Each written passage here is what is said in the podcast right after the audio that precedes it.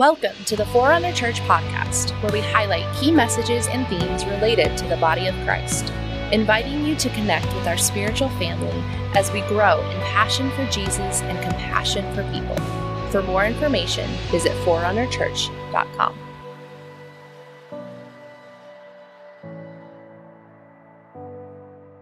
Amen. Thank you, Brenton and Kara. All right. Good morning, everyone. It's good to see you all. Go ahead and turn to Isaiah chapter 61. And we're going to look at a few things from chapter 61, 62, and 63 this morning, kind of that little segment in Isaiah. The message for this morning is entitled The Cosmic Unfolding of the Gospel Through Intercession. And the main idea is that intercession really undergirds the gospel going forth into all the nations, and then the gospel coming back to Israel as a predominantly Gentile church is going to provoke the Jews to jealousy, as Paul talks about in Romans chapter 11. And in mind is their ultimate salvation, the fulfillment of God's covenantal promises, his return to the earth, and this segment in Isaiah 61 to 63 is just very important to have this construct in our mind. Right in the middle of Isaiah 61 and 63 is Isaiah 62. I'm going to look at that. I'm going to read this verse here from Isaiah 62, verse 6. And it's just critical, I think, that we understand that right in the middle of this unfolding plan of God, the Lord makes this unusual declaration. His strategy he says, I'm going to raise up watchmen, I'm going to set them on the wall. Let's look at this verse, Isaiah 62, verse 6. Isaiah prophesies, I have set watchmen on your wall. But this is the Lord speaking here in this segment. I have set watchmen on your walls, the Lord doing it. O Jerusalem, they'll never hold their peace day or night. You who make mention of the Lord, do not keep silent. Give him no rest till he establishes, until he makes Jerusalem a praise in all the earth. Father, we come before you. We love you. We ask for a spirit of revelation this morning. We ask you, Lord, for insight related to the gospel, related to the importance of intercession, Lord, and how you're establishing watchmen on the wall in this very hour of history, this very critical hour. We ask for a spirit of grace, help from heaven to come. We love you, Lord. In your name, we pray, Amen. So the prophet Isaiah, he's seeing into the future and he's witnessing the Lord establishing these individuals called watchmen on the walls of Jerusalem, meaning their central focus, their primary focus, is on God's purposes for Jerusalem. We know that Jesus has chosen Jerusalem to be the center of his government for all the ages. He's going to establish his throne in Jerusalem and he's going to rule and administrate the nations of the earth from that particular location. The prophet Isaiah, as he's prophesying this, it's very possible that he is seeing into the future and seeing this very hour of history. I know that's a big statement to make. That's why I wrote the word possible there. Uh, I really think it's possible that Isaiah was seeing this hour of history. The Lord is calling watchmen to the wall of intercession. The prayer movement is increasing in the nations of the earth. And even this 21 days that's coming up is an expression of the Lord setting watchmen on the wall. Matter of fact, one of the focuses of this 21 days is going to be for those engaging in the 21 days of fasting to pray that God would mark the hearts of believers all across the nations to see themselves as watchmen standing on the wall of intercession. It's a very different thing to pray for Israel and to have a conviction in your heart that God has called you to be a watchman on the wall for his unfolding purposes. Those are two very different things. There's lots of people that pray for Israel, pray for God's purposes in the earth, but it is a very different reality to be established with a measure of clarity, a measure of conviction in your own soul. This is what God has called me to do. This is one of my roles in the kingdom and partnering with the Lord in his generational purposes to be a watchman on the wall of intercession. Who are these watchmen? The majority of these watchmen are Gentile believers, meaning non Jewish.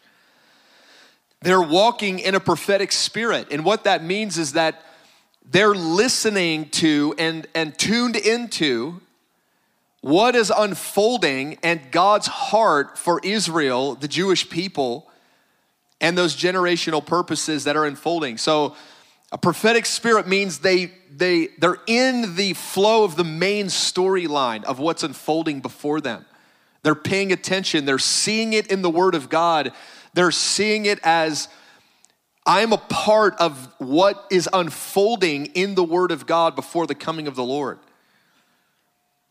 Number one is they're intercessors. That's the most obvious one. They're praying, they're giving God no rest concerning his purposes for Jerusalem. They're intercessors.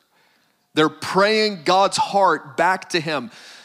One of the things that we say about intercession is that we're praying what God tells us to pray. It's bringing God's own promises, it's bringing His own words back to Him in persistent prayer and asking the Lord to break through and do the things that He already intends to do, that He wants to do. It's not trying to necessarily change God from doing something differently than He intends, but actually it's agreeing with what He intends. And it's one of the reasons that intercession is such a glory of the believer.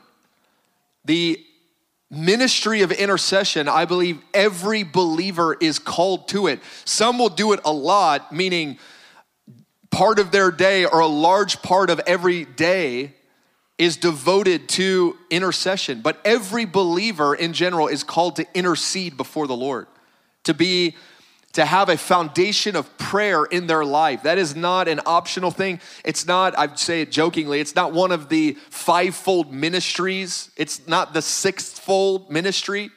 We've got the prophets, we've got the pastors, the teachers, the apostles, the evangelists, and also the intercessors. We've kind of made it the sixfold ministry.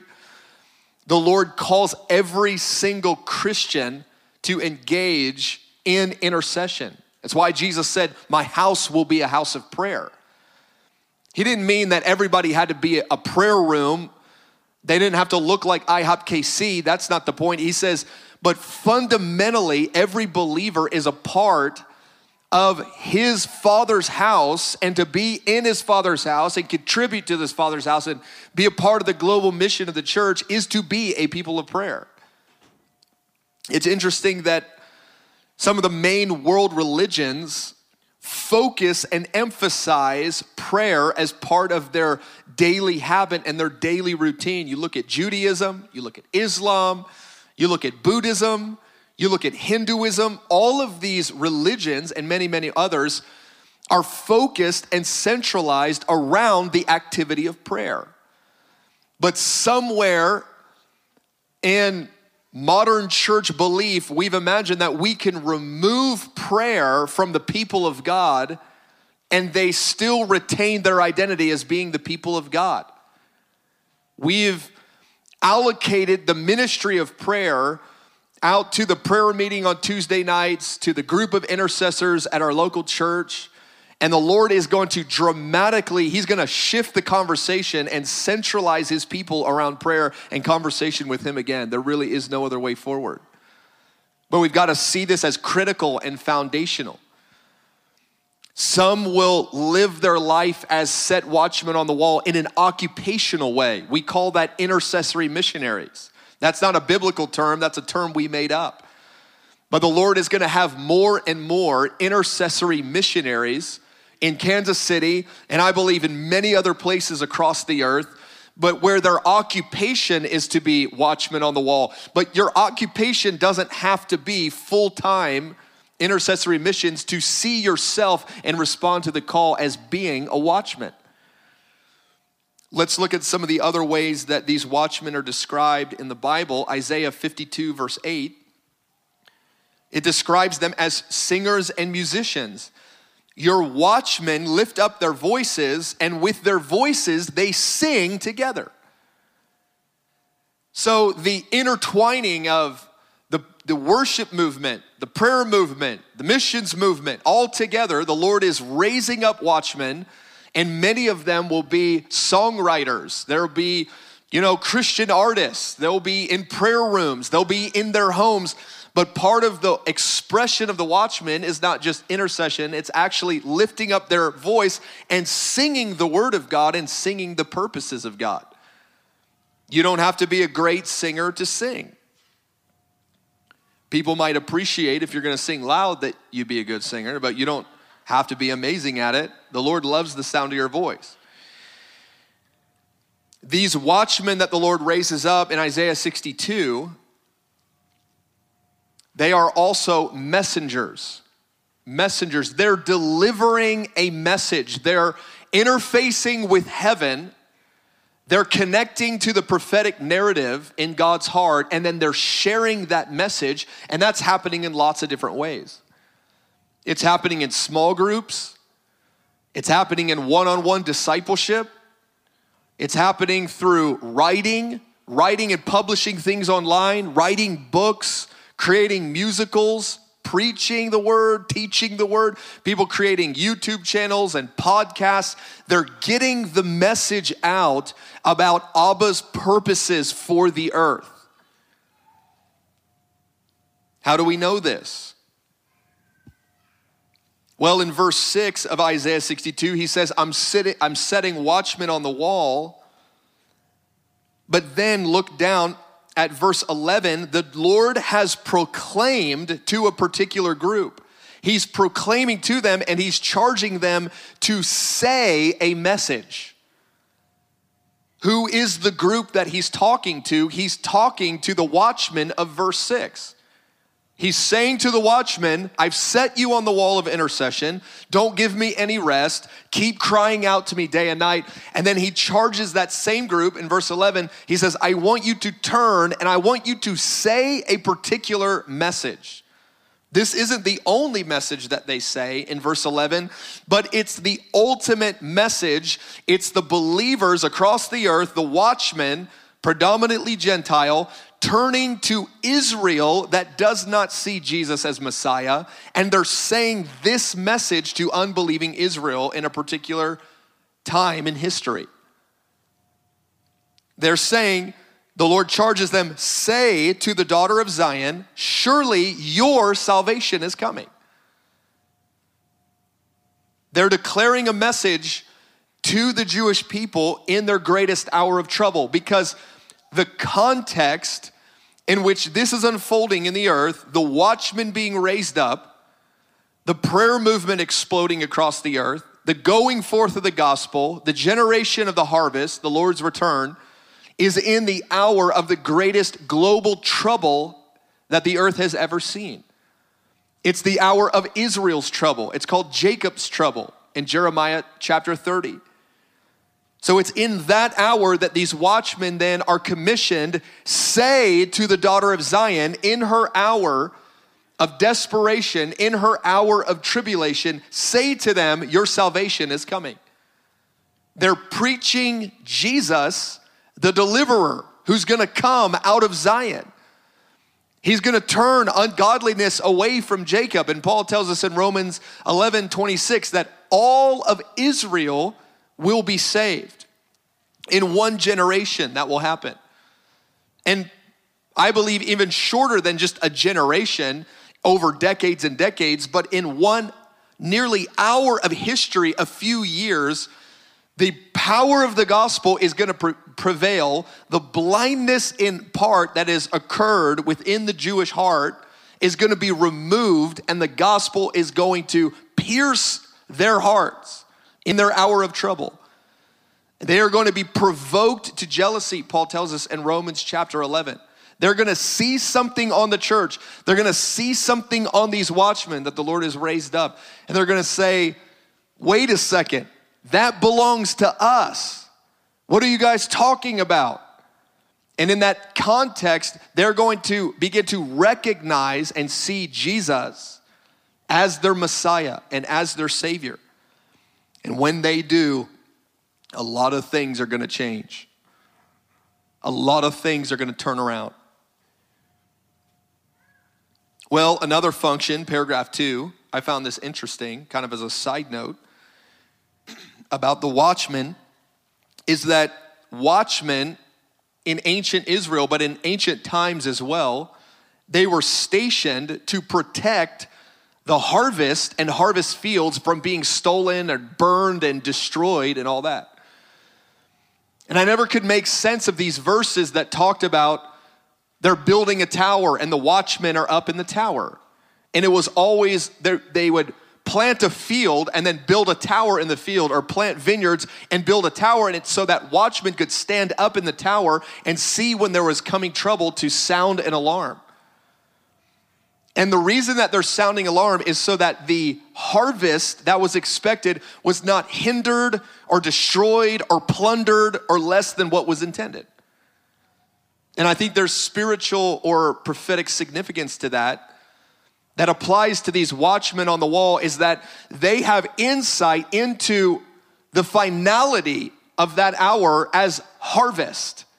There's a great harvest of souls coming. It's coming in the nations, it's coming in Israel, but that's one of the key things in their mind as watchmen. They're on that prophetic tower, so to speak, looking out at the horizon of what's coming, and they're praying and they're messaging and they're singing with a spirit of understanding, knowing what is now coming in their generation. But it's to preserve it, it's to preserve the harvest so that the enemy doesn't get in and steal away what God has ordained for himself. When I think of this generation, when I think of the nations that do not know Christ, one of the roles of the watchmen, the intercessors, is to say, No, this is your inheritance. This is not the inheritance of the enemy. And we lift up our voices to the Lord, we lift up our voices to one another, and we declare the manifold wisdom of God, the power of God, the gospel of God, so that Jesus receives all that is His. There is nothing more devastating and tragic than Jesus receiving less than what has been granted to him by the Father. We want him to receive the reward of his suffering. That became the, the cry of missions over the years. That became the cry of the Moravians that the Lamb would receive the reward of his suffering. They were compelled in their ministry as watchmen, in their ministry as missionaries, they were compelled because of a jealousy that the bridegroom would receive what was rightfully his. It's a different orientation. They're not just praying so that God blesses their ministry and makes it more successful and we get more anointing.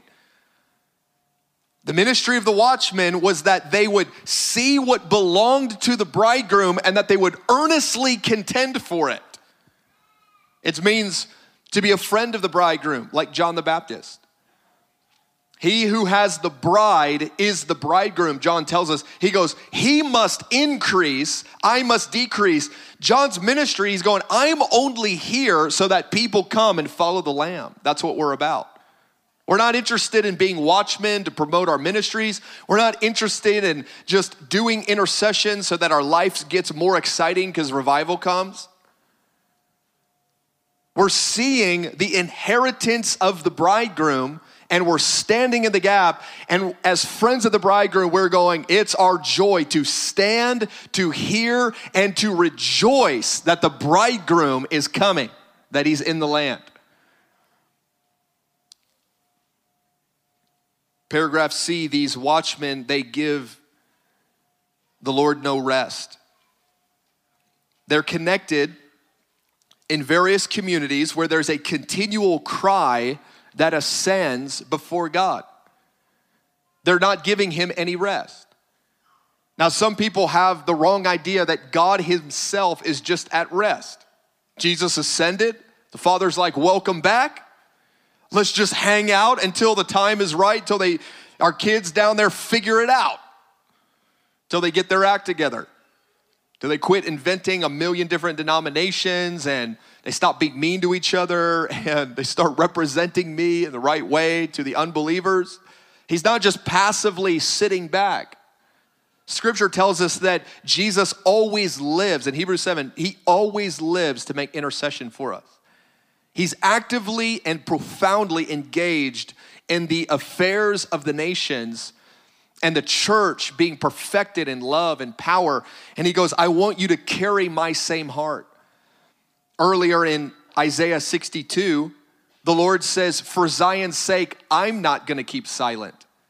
The Lord is not silent concerning his intentions for Zion, Jerusalem. And he invites his watchmen, his people, he goes, I want you to share in my burden. I think it's one of the reasons why it's so hard for a Gentile like me to even care about God's purposes for Israel because it doesn't directly benefit me. You preach on it, you talk about it, you give your life to it, you pray for it. There's not just an immediate benefit to you. So I think there's even like a, a blindness or a spiritual dullness upon many parts of the Gentile church, of which I'm including myself in that that the Lord wants to remove. And He goes, I don't want you to just care about this because it's going to directly benefit you. I want you to care about this because you care about me and I care about this. You know, passion is contagious.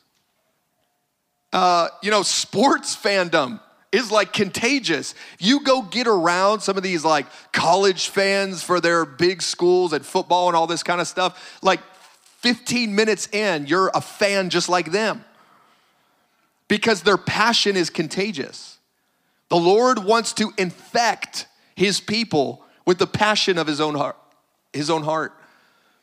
He wants us to get infected with his zeal for Zion. He goes, I am zealous, profoundly zealous for Zion and my purposes in Jerusalem.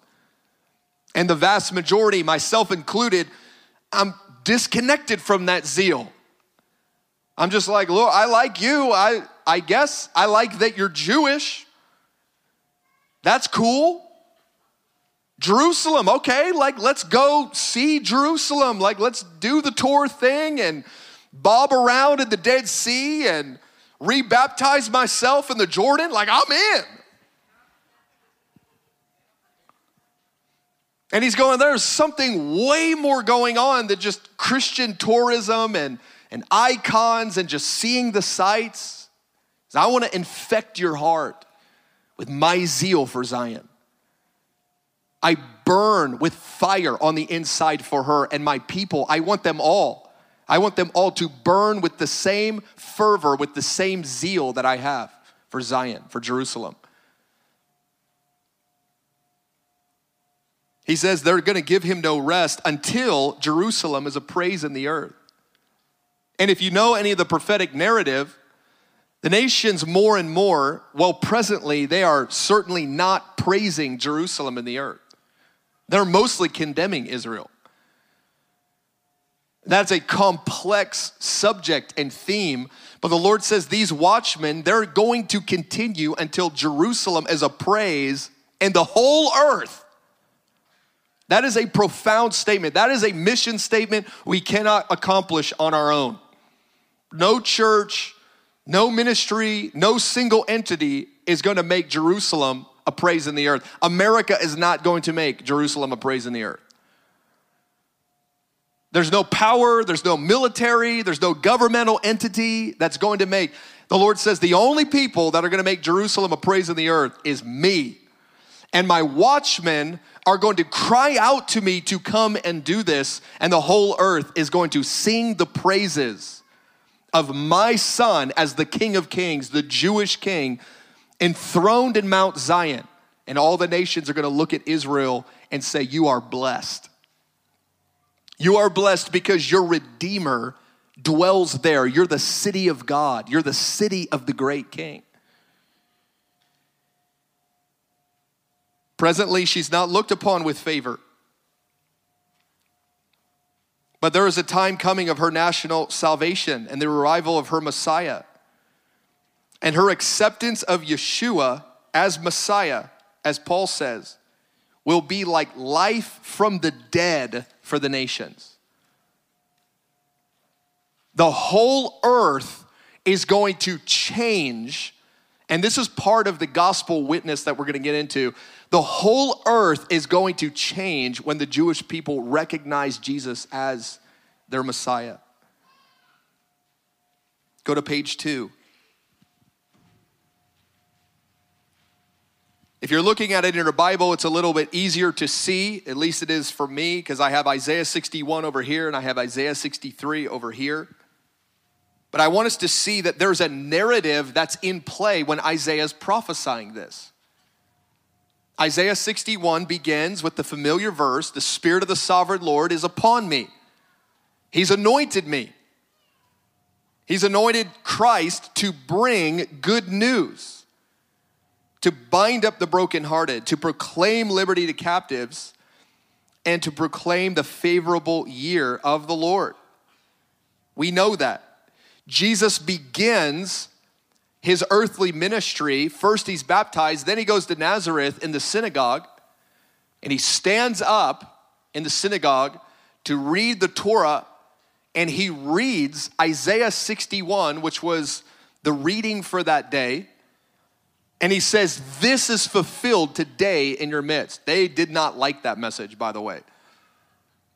They didn't like the idea. That was offensive on many levels. You can read that account in Luke 4 on your own.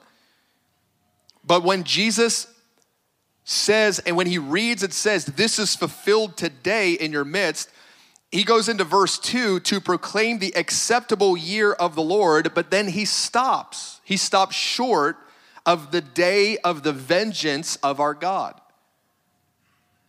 So he's saying something is setting into motion now related to the gospel and my Father's purposes. He's anointed me for my mission upon the earth, but I'm waiting for the days of vengeance. Those days are not now. And if you just continue the narrative over to Isaiah 63 in verse 4, you begin to see this is the context where the days of vengeance begin to happen on the earth. It's at the coming of Christ. And when he destroys his enemies and rescues Israel from the surrounding nations. And right smack dab in the middle is part of God's glorious plan. Here's the beginning of the gospel going to the ends of the earth. Here's the days of vengeance that the prophets foretold, the day of the Lord. And right in the middle, what do we find? God going, I'm raising up watchmen on my wall. It's part of his whole strategy and plan. And I want us to connect with that because we're calling this upcoming fast the Isaiah 62 fast. And I want us to connect that these are historic times. And I'm not wanting to overpromise on what that means or doesn't mean. I don't even know. But truly, the Lord is setting watchmen on the wall, and you may be one of them. We're not here to pick who is and who isn't. It's a heart response going, I'm a part of this purpose. The gospel beginning in the ministry of Jesus, the culmination of the day of the Lord, and the in between where we are now. I'm called to be a watchman on the wall. It's an invitation.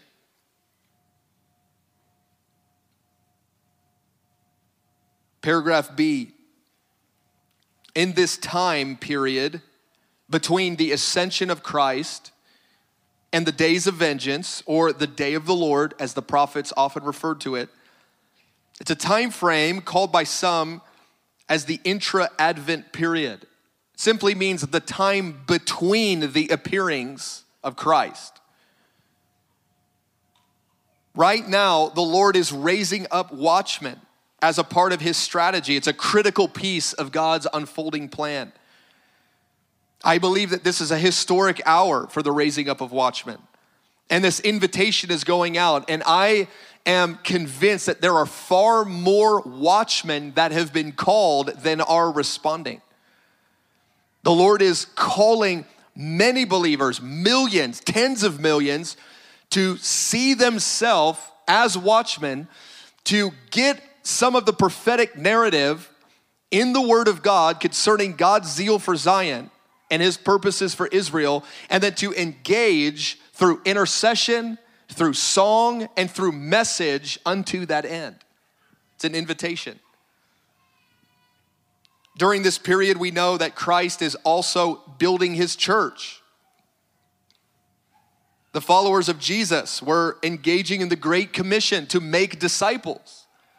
We're teaching people to observe all the things that Christ commanded. He's endued his people with the power of the Holy Spirit. And we're to operate and function in the gifts and the ministry of the Holy Spirit. And ultimately, and here's the key point at the end of paragraph B ultimately, as the nations are discipled, because the gospel goes out from Jerusalem, then to Judea, then to Samaria, and then to the very ends of the earth.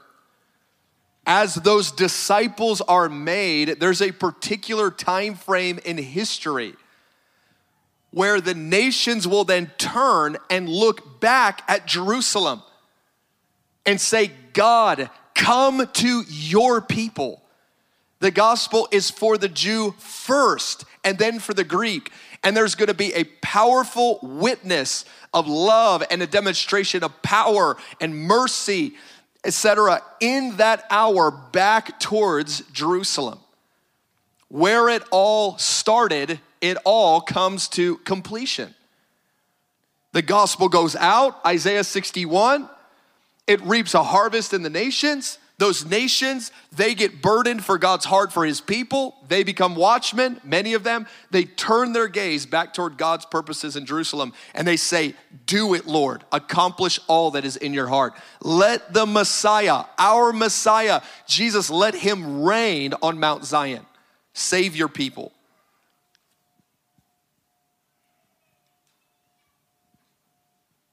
Believers from the nations, they're going to say to Israel, Your salvation is coming. Look at verse 12. The narrative will change. It says, They will call them the holy people, the redeemed of the Lord, in verse 12. They will call them. Who's the they? The they are the watchmen, predominantly Gentile believers. They will call them which is the Jewish people that have not seen or recognized Yeshua as Messiah, the narrative will change. They will say, No, these are God's holy people. They've been called for such a time as this for a particular purpose. They're the redeemed of the Lord. And the Lord, the Messiah, is going to come and redeem them and bring them in to the new covenant. Paragraph D, this is applicable to every believer, I believe, because it helps us to make sense of how we're to engage in this present hour of history. There are so many believers that are confused about what they're supposed to be doing right now. You see it all the time, and they go to the conference and then they move over here and join this ministry and they're YouTube this ministry and they're they're all trying to find a sense of meaning and a sense of purpose. And I think that we can overcomplicate the things that God has called us to do in this particular period of history before the day of his coming.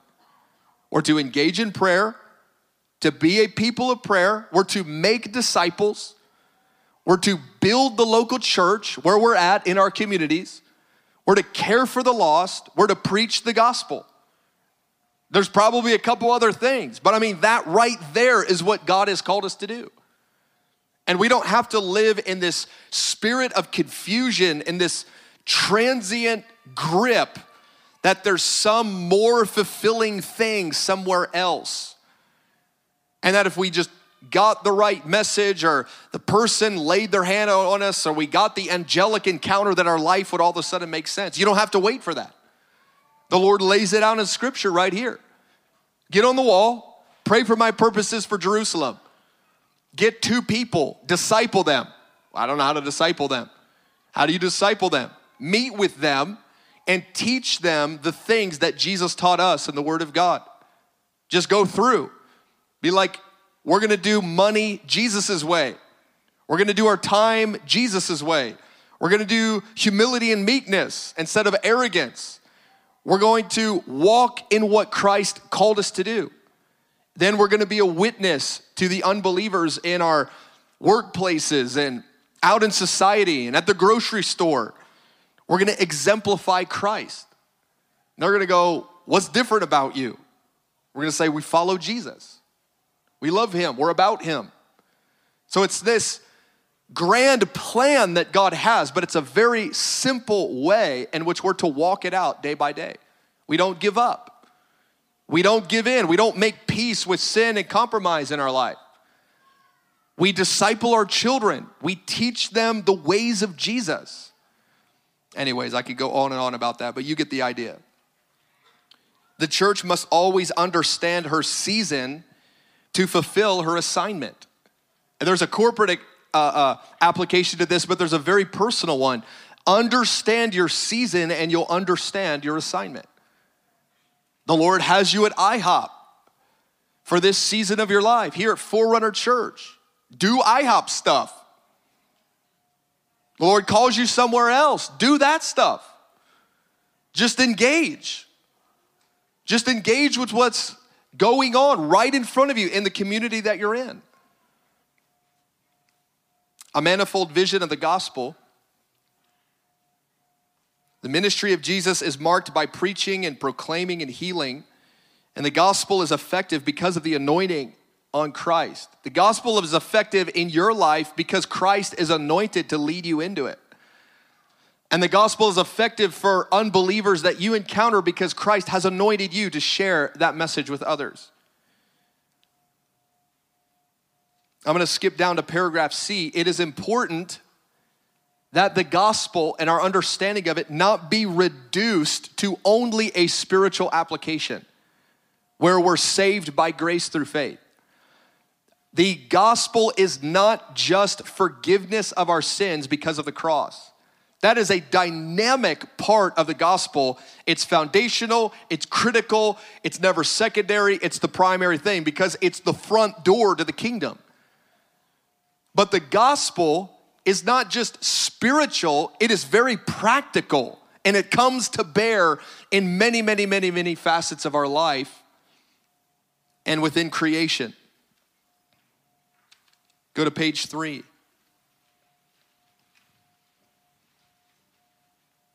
Jesus spoke of a significant sign of the times where the gospel of the kingdom would be preached in all of the nations. He says the gospel of the kingdom will be preached in all of the nations, and then the earth, the, the, the earth, the end will come. The end will come. This gospel of the kingdom is a robust, multifaceted pronouncement and manifestation of the coming of Messiah and the glories to follow. It is way more than Jesus loves you. Do you want to accept him in your heart? Join my church. I'm not saying that's a bad message, but that message is not the entirety of the gospel, and it's certainly not the gospel of the kingdom that Jesus is talking about here in Matthew 24. What is implied is the complete and utter transformation of all the peoples of the earth and all of the derivatives of creation in both the natural and spiritual realms. It's good news because the Messiah is gonna come and everything is gonna change. Everything. Your spiritual life is gonna change. Your emotional life is gonna change. Your physical body is gonna change because there's a resurrection. The government's gonna change. The world economy is gonna change. The social life is gonna change. The nations are gonna change. I mean, all of it the created order, the animal kingdom, the atmosphere, the water, the pollution in the earth, all of it is going to change. And this is all a part of the message of the gospel, the good news that God is invading the earth. He's coming. Jesus described the kingdom of heaven like a mustard seed. like a leavening agent. The prophets described Christ's ministry as an ever growing branch. And what we see in these metaphors is that the gospel contains, contains the truth that the kingdom will ever increase and bring all things, all things under the subjection of his leadership. It will bring all things under his direct rule. Isaiah 9, verse 7, familiar verse, it says, Of the increase of his government and peace, there will be no end. The branch of the Lord will be seen as beautiful, it will branch out. It's like a mustard seed. It's really small in its beginning, but it continues to grow and grow and grow and branch out. It's like leaven, it continues to expand and expand and expand. We see that the good news is not limited to personal salvation, but it is and will transform the social and ultimately the cosmic spheres of all creation. It's not just going to transform the earth, but the most furthest reaches of the galaxies, galaxies are going to come under the leadership of God as all of creation is groaning and waiting for him. It begins to boggle the mind when we think about the expansion of his government and peace having no end. Even after his coming, it continues to grow and become enlarged and radiate with the glory and the knowledge of God. There are worlds to be discovered to display the glory and the beauty of God. I don't understand how it all works.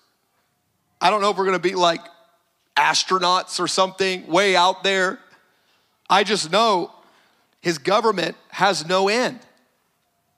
It continues to expand, and when it expands, it envelops every sphere of life. The personal, it directly impacts the social. Look at this. He will not fail or be discouraged until he has established justice in the earth. That's what we're crying out for. There's a cry in this present gener- generation for social justice. We want justice in society. The way to get justice is through the proclamation and the transformation of the gospel of Jesus Christ. But we've got to see it in society and we've got to be a part of it and we've got to influence it, not just talk about it not just lay hands on people, but actually demonstrate what it means that when people come into our social circles that they see a different kingdom and a different way in a different culture.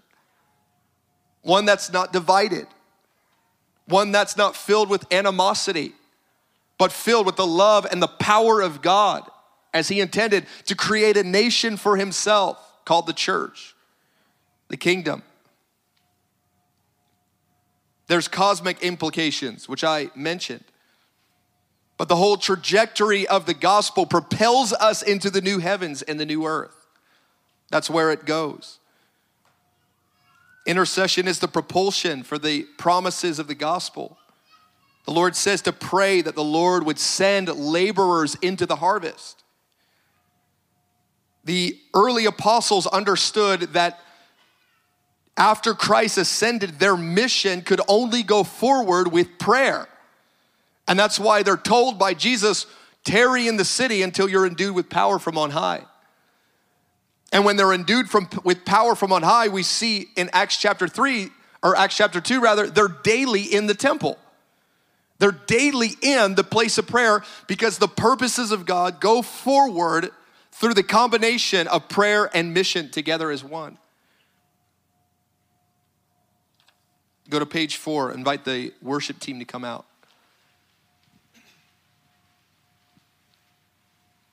These are likely things that you've heard before. But even the ministry of Jesus goes forward through intercession. Here in Psalm chapter 2, it is profound that the Father is telling the Son to engage in the ministry of intercession. The Father is speaking to the Son. He says, Son, ask of me, and I will give you the nations for your inheritance. This isn't for us. This isn't like, Lord, give us the nations for our inheritance. It's Jesus asking the Father Father, give me my inheritance. Even the Son is engaged in the ministry of intercession with the Father, and it's how his kingdom purposes go forth. This is why we're all invited into it, because whatever Jesus does, we're to do. Jesus did whatever the Father did, and we're to do whatever the Son does. We're to follow Him, we're to follow the Lamb, we're to take up our cross and follow Him. And whatever ministry, whatever words, whatever mindset, whatever activity Christ is engaged in as he brings to bear the holiness of God and the power of God and the presence of God onto creation, that's what we're to be about and what we're to do. Just in summary, in the culmination of natural history, the Lord is going to establish many millions of intercessors in a global upper room to cry out for the gospel purposes to go forth in Israel and the nations. And this is what we get to be a part of. And maybe the Lord is marking you to be a watchman on the wall. You don't have to do it as a full time occupation, but something in your heart is stirred by this. Not by my words, by what the Spirit is doing right now in this very hour. That sounds grand and highfalutin or whatever, but I am sure right now the Holy Spirit is marking people in the nations, just normal people like me, like you, marking us, going, get into my narrative for Israel. Just start asking the questions of me. Begin to seek me. Begin to cry out for my purposes. See what I'm going to do in partnership with you. That's that's one of the glories of it is that we have the privilege of partnering with the Savior and Creator of the world for His purposes to go forth. It's amazing. Let's go ahead and stand.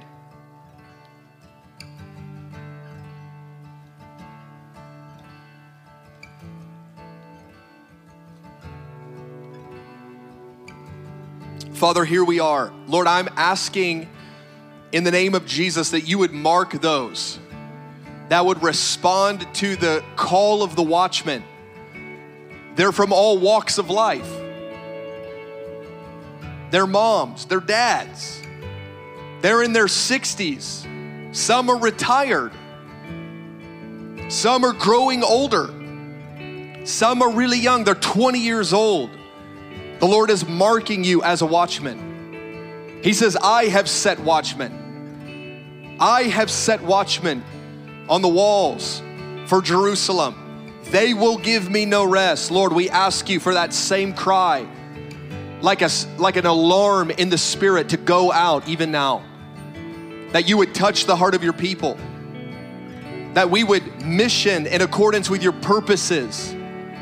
This hour of history, Lord. That our hearts would be compelled to, to respond to you, to ask different questions of our own life. And Lord, what are you doing with me in my season right now? We ask that you would make it clear. Even as you spoke through the prophet Habakkuk, make the vision clear for him to run. For many of you, the vision has not been clear. The Lord wants to clarify it so that you can run with strength and you can run in endurance in the next season. And maybe this is part of it. And I'm talking to those on the web stream as well. Maybe the Lord is marking you and calling you for such a time as this right now to take your place on the wall as a watchman. Singers, musicians, songwriters, disciplers, church ministry leaders, accountants, business owners, construction workers, the Lord is putting out a call to his people get on the wall on behalf of my people. Here we are, Lord. Help us, Lord. Give us grace. We're going to worship for just a moment, and I just want to invite you if the Lord's touching your heart and you'd like to respond either to the message this morning or you have a burden or need going on in your life, you just want to receive prayer, I want to invite you to come up to the front. We have a ministry team that's ready to pray with you in faith, believing God for miracles, believing God for the release of grace believing God for spiritual clarity to come over your life. We thank you, Lord. We bless you in Jesus' name. Go ahead and come forward if you'd like. Thank you for tuning in to Sunday Sermon. For more information, service times, and free teaching resources, visit forerunnerchurch.com.